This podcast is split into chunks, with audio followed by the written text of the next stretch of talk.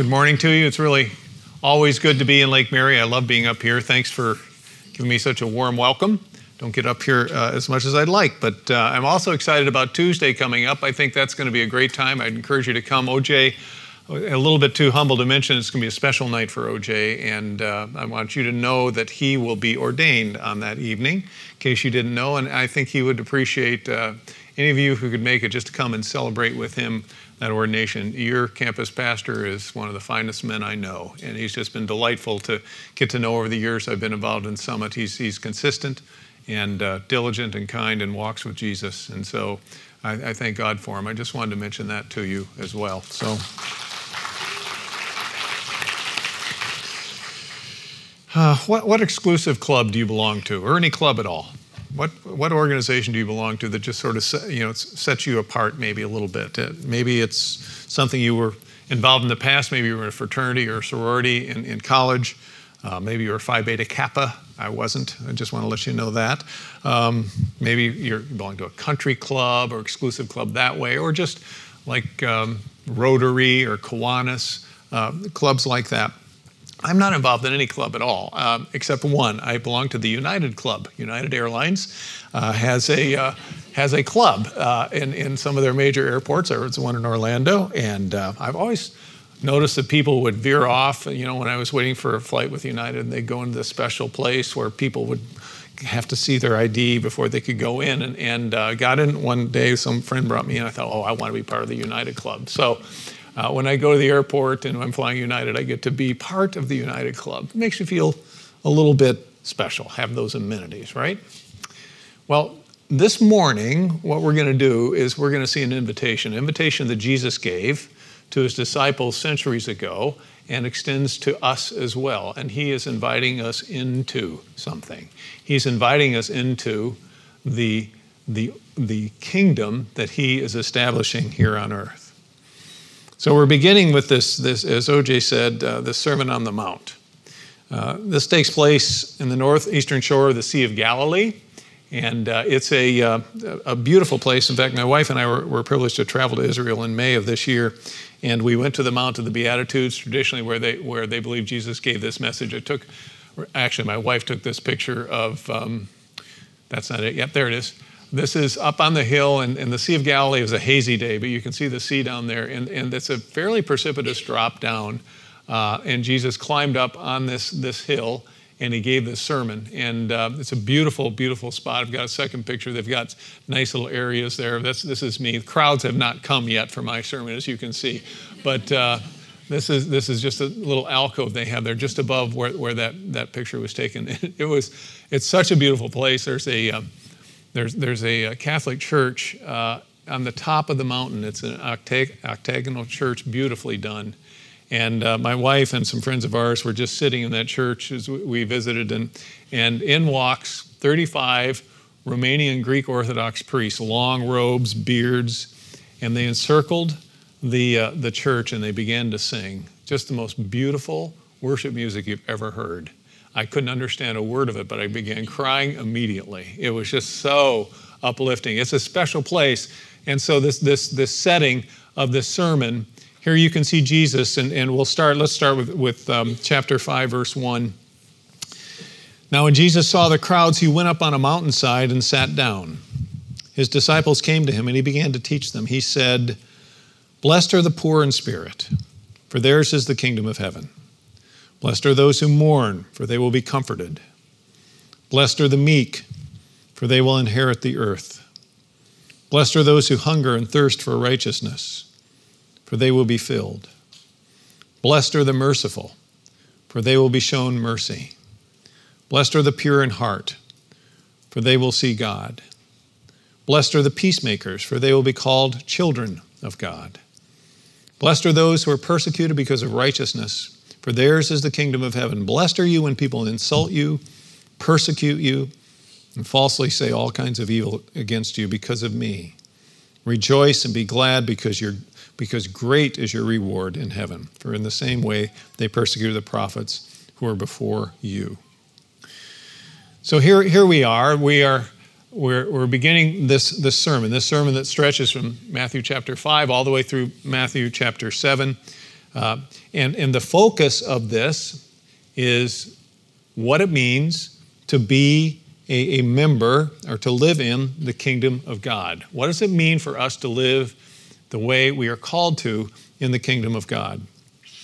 John Stott says that the, the, the essence of, of this message is in, in a little, little phrase in, in Matthew chapter 6, verse 8. And right in the middle of this message, Jesus makes this statement Do not be like them. This is a, this is a counterculture message. This is, this, it's counterintuitive what Jesus is calling us to. Things that, that, that people were going, oh, I, am sure they've, they've, never heard it. And, and when you read it in, in the way that I think it's intended to be read, it's calling us to a life that, that just cuts against the grain of where our culture is going.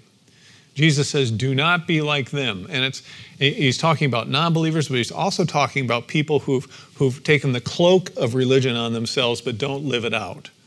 And Stott, Stott says the, the followers of Jesus are called in this sermon to be different. Different both from the nominal church and the secular world. Different from both the religious and the irreligious. So, the beginning of this sermon, what we just read, it contains probably, arguably, its best known content. Most people who've, who've read the New Testament have heard about and read through the Beatitudes. Uh, Beatitudes is a name given by scholars centuries ago. Beatitudo is the Latin word for, for bless and blessing, and uh, so that's how it, how it got the, the title. And uh, Martyn Lloyd-Jones states that these, these eight statements, these, these Beatitudes, uh, set up the rest of the sermon. So his, his focus, and I believe this, if this isn't just a sermon you just take in pieces and just sort of say, okay, you know, what does this say, this say? But this is a sermon that expands as Jesus teaches. And, and this is the foundation. This is, if you're going to understand the rest of the Sermon on the Mount, you've got to be able to look at and embrace and, and understand and figure out where Jesus is going with, the, with these first statements that he makes, the, these Beatitudes. Uh, and there's a Greek word here, blessed, that's used all the way through this. Uh, the Greek word is makarios.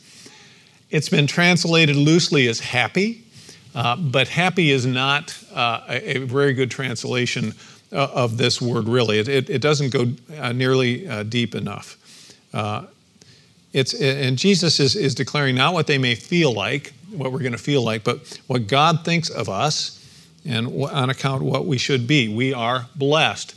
God gives us these blessings, and this isn't just us finding happiness. Certainly, there's happiness involved, but, but that's not the focal point.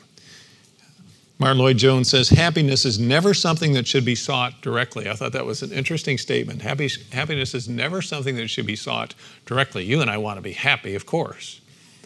But if my personal happiness is, is the, the primary mover, I, I'm off to the wrong step, according to what Jesus says. It's always something, happiness is always something that results from seeking something else. Whenever you put happiness before righteousness, he writes, you will be doomed to misery. So, if my personal happiness is number one, I'm going to, I'm going to take some steps that, that are not going to lead me in the direction I need to go, according to what Jesus has to say. But righteousness is, is, is the focus. What's righteousness? Righteousness is just right living living right, do, doing, doing what you know you need to do, or, or, or what is right according to what God wants us to do. If I put that first, then everything else falls into place. And one more thing before we get into it the way these are delivered is they build uh, on each other. And, and I've always read the Beatitudes like, okay, I'm reading through it, okay, okay, okay, okay. But scholars, and, and I believe they're right, Jesus begins with a foundational truth, and then he builds on that all the way through these eight Beatitudes. They depend on each other, and, and hopefully we'll get to see that a little bit uh, as we go into it. The first four are more inward qualities, things that we, we need to be concerned about in terms of what our, our own personal life is.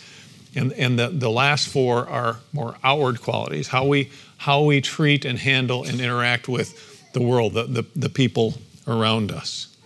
So the eight qualities together constitute the responsibilities, and the eight blessings, there are blessings that come with each of these, these, these statements, the privileges of being a citizen of God's kingdom. Now, I usually just give three point sermons. This is an eight point sermon. Aren't you glad you came? So I'm, go- I'm going to, I'm, I'm not going to take long on each of these. Each of these statements you could spend months on, to be honest with you. They, they're, you, plumbing the depths is, is impossible to do in any significant way just, just in, in a 30 minute sermon. But uh, I, I, want, I want us to, to see the Beatitudes in their entirety and, and to consider them in their entirety, especially how they build on each other, and especially realizing that this is our call. If you're a believer in Jesus, or if you're considering being a believer in Jesus, this is what you and I are called to do. This is the template on which we base our lives. And you read them and you go, oh, this is, this is not something maybe that would be that I would be initially attracted to, but Jesus is, is obviously very profound and, and, and uh, motivates us to see our lives in a different light according to the statements that he makes. So, first, let's do the inward Beatitudes, the first four. We'll just take them one at a time. First one Blessed are the poor in spirit, for theirs is the kingdom of heaven. Blessed are the poor in spirit. What does that mean, poor in spirit? Uh, this basically is the fundamental, fundamental characteristic of any believer, of any Christian, is that we come before God emptying ourselves. There is a poverty of spirit. We know that there, there as Paul says uh, in, in Romans chapter 7, there's nothing good in our flesh. We are always going to be prone to, to, to draw away from God and, and what He is calling us to do. So Jesus is saying the first step and, and, and to receive God's blessing, to, to, to lead a kingdom life, is to understand that we have this poverty of spirit. It, the antithesis of that is, is self reliant, uh, self confident. Self confidence is a good thing in, in, in, limited settings, but, but we're not reliant on ourselves. I'm not reliant on myself for the next breath I take. I didn't create myself. I, I am not reliant uh, on myself to, to get things done past the limited amount of decisions I have to make in my day to day life. God's in charge of that. And moreover, when we come face to face with Him, we understand that we have fallen away from what God has called us to do. We come face to face with our own sinfulness. As, as, people come face to face with God in Scripture, you see that there, there's, it's, it's dramatic and, and, and people are, are deeply affected by it. And I think every believer, every true believer, those of, those of you who call Jesus Lord, have come to points in your life and maybe consistently points of, of reminder where we realize, oh, I'm a broken person. There's a poverty of spirit. I'm poor in spirit remember years ago counseling a young woman. She, she just had taken steps of faith, as a new Christian. And she was telling me her life story, and she, she as she was telling it, she just began to, to weep. And she, she said, uh, You know, people started explaining to me who God was and who Jesus was. And then she said this statement through her tears. She said, I never realized there were rules. I never realized that God, God had these standards I knew something was wrong, but I never realized, never saw it in focus. So she had entered into a poverty of spirit. That's the foundational point that we all have to start from. This isn't some, hey, let's clean up our lives and, and, and, and live a happy life. We need to start from the, the, the place, Jesus says, where we understand that we are poor in spirit. That's the first step to enter the kingdom of God. Second one, blessed are those who mourn for they shall be comforted. If you use that, that more loose definition of, of blessed, happy, happy are those who mourn, it sounds like an oxymoron. It's a self contradictory statement. How can you be happy and mourn at the same time? How can you feel blessed and mourn at the same time? But Jesus then says, okay, it's not just understanding that we have a clear view of our, of our sinfulness, but how we respond emotionally to that. I can disobey God and not enter into any kind of repentance. That's, that's my choice. But if I understand my sin and understand its implication and, and respond to it as, as someone who is in the kingdom, then I'm going to, that's going to be deeply saddening. That, I will mourn. There's an emotional and spiritual response.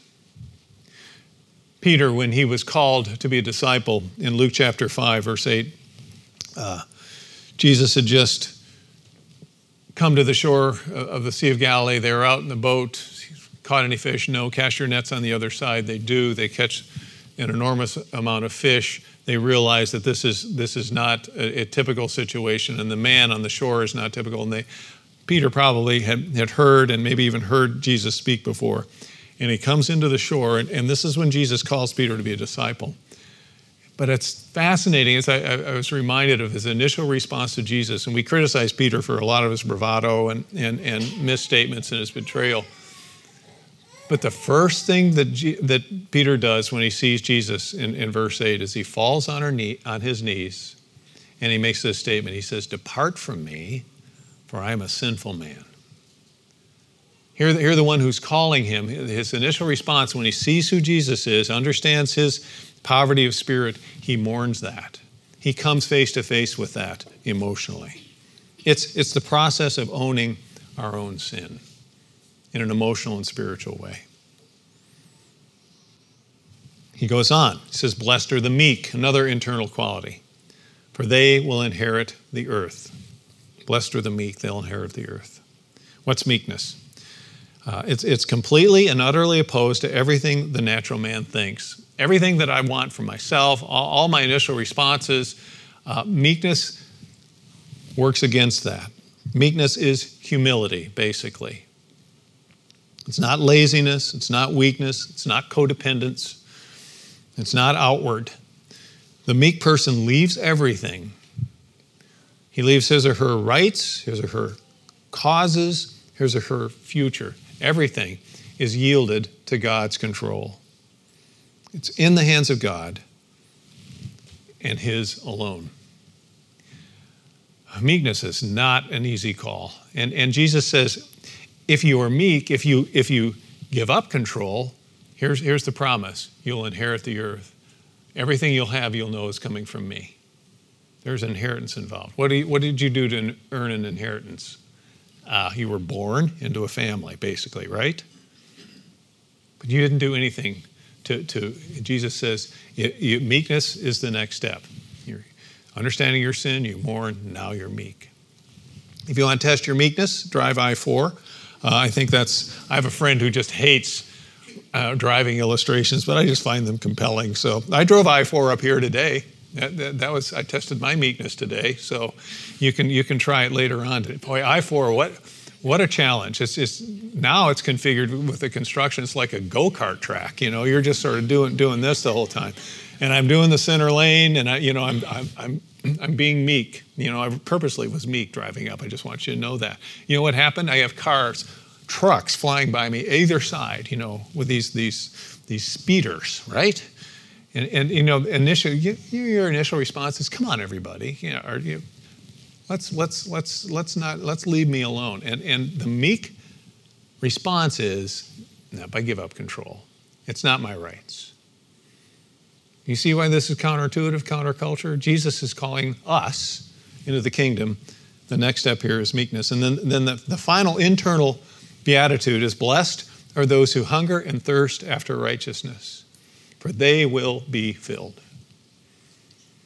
Blessed are those who hunger and thirst after righteousness. What do you hunger and thirst for? Isn't it interesting? Jesus uses the basic, he uses the basic desires of every human physically to focus on where we need to be in terms of our lives and what we focus on.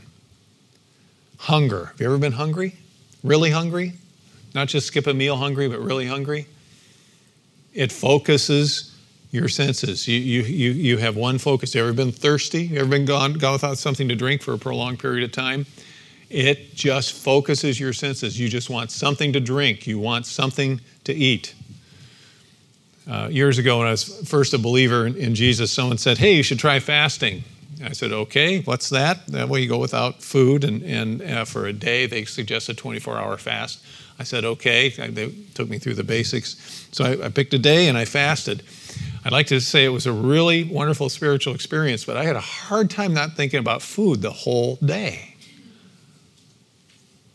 Jesus is saying, look, internally, kingdom living is where do you put your real desires? What are you really hungry for? What are you really thirsty for? You hungry for success?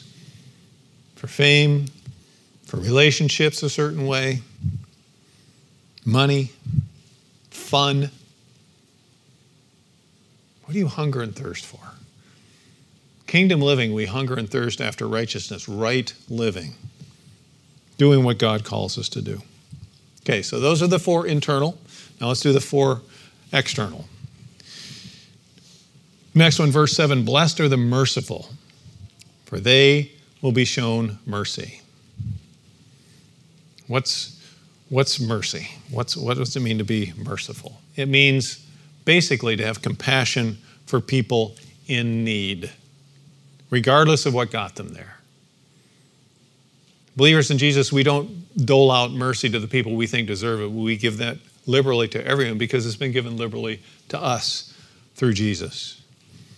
Mercy is relief from negative circumstances or relief from the consequences of bad actions. Another driving illustration. I, I was heading to Savannah with my wife. This was a few years ago. I, I think we were going to a wedding up there, and, and um, we were driving through Jacksonville, and if you've driven through Jacksonville on I-95, you know that's a little twisty turny, you know, and you, and you, you just want to get through Jacksonville okay. And we, we made it through okay. We're just on the northern outskirts of Jacksonville. I'm driving along. I'm, I'm good citizen driving. I'm doing everything right. My wife's not complaining. I'm going too fast, so I know I'm doing okay. And uh, and then I see a blue light flashing behind me. And uh, I go, oh, you know, so I pull over to the far right lane because I want to give him access to the per- perpetrator that he's chasing. You know, I want to stay out of his way. He moves over to the right lane and he, he pulls in right behind me. And I'm going, oh, I'm the perpetrator. And so he pulls me over to the side, and a very, very nice gentleman. He comes, license, registration. He says, and now he knows my name, Mr. Keller. He said, "Do you know what the speed limit is through, through Jacksonville here?" I, you know, and I didn't. I mean, I, I, I guessed. Uh, I think I said, "I think it's 65, isn't it?" He, and uh, he goes, "No, no, it, it, it, it's 55." And and truth be told, you were exceeding the 65 limit too. You know, what do you what do you say? He was being nice. He was being truthful. I, I'm sure I was going that fast. And I said, um, then uh, tell me what, what you need to do. He says, well, today I'm going to give you a warning. And those are such nice words when you're pulled over. a warning. Oh, a warning. And he just, he wrote out this warning and, and I'm going, oh, this is, he was merciful because he didn't give me what I deserved. That's mercy. He's living out kingdom living right there in his, his police uniform. Now, if he had had grace on me, he'd have taken me to breakfast, but he didn't do that. So, are you merciful? Are you? I find myself too many times doling out my mercy to the people who deserve it. If the people deserve it, I'll give it, but not the people who don't know. That's not, there is no differentiation. What Jesus calls us to. You want to give mercy? Here's the promise you'll get mercy back. I want mercy back. I need mercy back. Blessed are the merciful. Then he expands on this outward experience. Blessed are the pure in heart, for they will see God. Blessed are the pure in heart. Now, that initially sounds like an inward quality, but really is an external quality because translators of this, this is blessed are, are the people who tell the truth, people that are sincere, people that, that live their lives out of a pure heart. There's no spinning, there's no avoiding, there's no white lying their way through life. One commentator says it's the single minded who are free from the tyranny of a divided self. You ever had a divided self? Well, I know what's right to do, but I, you know it's not convenient, or I don't like the consequences, or no one will know, or that's so inconvenient, or I'm going to be so embarrassed. No, blessed are the pure in heart, for they shall see God. The psalmist, Psalm 24, says, God, Give me a clean, give me clean hands and a pure heart. My son recommended a book to me a few months ago, and I've uh, just now gotten around to read it 12 Rules for Life, Jordan Peterson. You heard Jordan Peterson? He's, he's getting to be quite well known. Book's a bestseller. 12 Rules for Life. Who, who can resist a book like that? What are the rules, right? And uh, he, he actually does a nice job. It's not a per se a Christian book, but he uses scripture all the way through it, which is I find fascinating. He's a very interesting guy. And uh, of the 12 rules, I'm on rule number eight. You want to hear what rule number eight is? Well, you're going to hear it anyway because I'm going to tell you, right? Rule number eight, here it is tell the truth or at least don't lie. There's a good rule. Tell the truth or at least don't lie. You tell the truth? Do you have a pure heart? Do you have a sincere heart? This is kingdom living. My, my a predominant amount of my professional life is counseling people, and, and I'm amazed at the number of people who come into my office and lie to me. They're coming for help. I want to help them, but they won't deal with the truth. They're struggling with this whole idea of being pure in heart, being sincere. If you tell the truth, you'll see God. What does that mean? You'll see God. God's all around us, right? You'll see God. Here's how you'll see God. You, you want to tell the truth, you allow God then to take you're telling the truth and work out all the circumstances around it, and you watch Him bless you as a result. You'll see, we call them God sightings. He's always there, but God sightings are, oh, this, oh, this is God working in my life. This is what He's doing. This is, this is, this is how God worked this out. Blessed are the pure in heart. Merciful, pure in heart. The next, blessed are the peacemakers. They shall be called sons of God. Blessed are the peacemakers. That's a pretty obvious one. Peacemakers. You're seeking reconciliation with others. Not appeasement, not rolling over, but true peace. If you take this challenge seriously, especially the merciful, pure in heart peacemaker challenge, you, you will not have, by and large, a troubled life, a troubled marriage, troubled relationship with your children. Yes, you'll have challenges. Yes, you'll have difficulties. Yes, you'll have conflicts that need to be resolved. But think about two people who are committed to being merciful to each other, not punishing each other for, for things that they've done wrong, and, and, and two people who are going to tell each other the truth and own up to things that they've done with a pure heart. Think of two people that are both committed to living life in peace and not in conflict. Want, want a good relationship with your, with your children? Be merciful, be pure in heart, be a peacemaker. Have that as your, as your number one focal point. Yes, discipline. Yes, yes, instruct. But this is kingdom living. Okay, we're at the last one. You hung in there really well. Thank you. Now, there's a little controversy about there's eight or nine beatitudes. There are, there are nine blesseds in here, but I think I think verses uh, 12, uh, 10 and 11 belong together because they basically cover the same subject. Blessed are the persecuted, for theirs is the kingdom. But and you notice how Jesus bookends the Beatitudes. He starts with, with poor in spirit, the kingdom, gets to the end, blessed are those who are persecuted, theirs is the kingdom. But then there's this added verse, verse uh, 11 Blessed are you when people insult you, persecute you, falsely say all kinds of evil against you because of me. Rejoice and be glad. That's sort of hard to do, isn't it, when you're being persecuted? But here's the reason because great is your re- reward in heaven. So this is like, I think Jesus does this beatitude. He gives a double blessing. Not only get the kingdom, but you're promised great reward. Whatever God deems that to be, that will be yours. That's the promise. Those who hunger for righteousness will suffer for righteousness they crave. Jesus said so. Paul says it in the New Testament. Peter says it. It's been so in every age. We shouldn't be surprised if anti Christian hostility arises, but rather be surprised if it does not. And not, not because we've been goofy or, or unloving, but if we're living out what God calls us to do, there's going to be adversity and, and we will suffer. It's not, uh, it's not something that we can avoid if we're going into authentic kingdom living.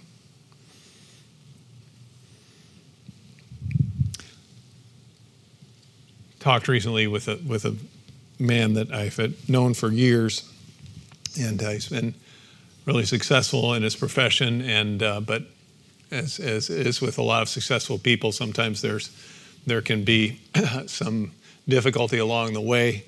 And uh, he had been, and I won't go into any details, been in in his his stating of it, and, and I believe him falsely accused of some practices with with a company that he was with, and and uh, was going through all sorts of legal things and and and anticipating trial and all sorts of negative things happen. And, and as he was going through this, he said, Jim, here the only thing I did in all this is I told the truth. I told the truth all the way through. And I'm trying to find some way where I can bring, you know, make this work out, be a peacemaker. But I, you know, and I watched him go through, and he suffered. He was honestly, he was being persecuted. I, I never had been persecuted at the level he had. It, it, things said and done. He said, "I'm holding on. I'm, you know, I'm really going to trust God with this." So, last time I met with him, he said, "I, I think it's finally resolved. I, you know, I've decided to." Uh, uh, settle this case, and, and the dire things that could have happened didn't happen, and, and the settlement was something he said I shouldn't I shouldn't have to settle anything because it, but it would go on for three more years. I can't. This is it's too much. I've been going on for, for so long. So he said the day that I that I sent sent the final agreement off to to the the people that that were doing this litigation that that day I got a windfall for almost double of what I was going to owe. Double. He says, and he, he looked at me and says, It's God. This is God. And I can't believe it. And it's just, I had no idea this money was coming. Uh, you couldn't have predicted it. But the very day I did it, there it is. We're going to have hard times. That's part of kingdom living. We can't avoid it. But we will partake in the kingdom. And there will be a reward. Reward. You will see God. You and I will see God. So, the United Club, I remember the United Club, and I have to confess to you, I pay money for that privilege. I pay money to be in a club. I suppose a lot of people do. The good news of the gospel is that there is no fee, there's no requirement for entrance. All the fees have already been paid, and there's nothing but good that will come. And Jesus calls you and me to radical living, kingdom living. We're internally, we, we, we are poor in spirit, we mourn, we're meek, we hunger and thirst after righteousness. And externally, we take, we take our lives and we say, Lord, help, us, help me to be merciful. Help me to be pure in heart, to tell the truth at all times, sincerity. Help me to be a peacemaker. And God, when you take me into difficult times, help me understand that that comes with this commitment, but that you will always walk with me and that I will see your hand in my life. You're all invited to the kingdom. If you haven't made that decision, you make it today. And if you're in the kingdom, I want to call you what this passage called me to. Let's live like it. Not just piecemeal and pick the beatitude that you like, but the whole thing. You're invited to the kingdom. Let's pray. Heavenly Father, thank you for your word. I thank you for your son. And I thank you for these words spoken two millennia ago on a hilltop in northern Israel. And the call that day is the same today. And Lord, I pray that I and every man and woman here would hear it, we'd respond to it.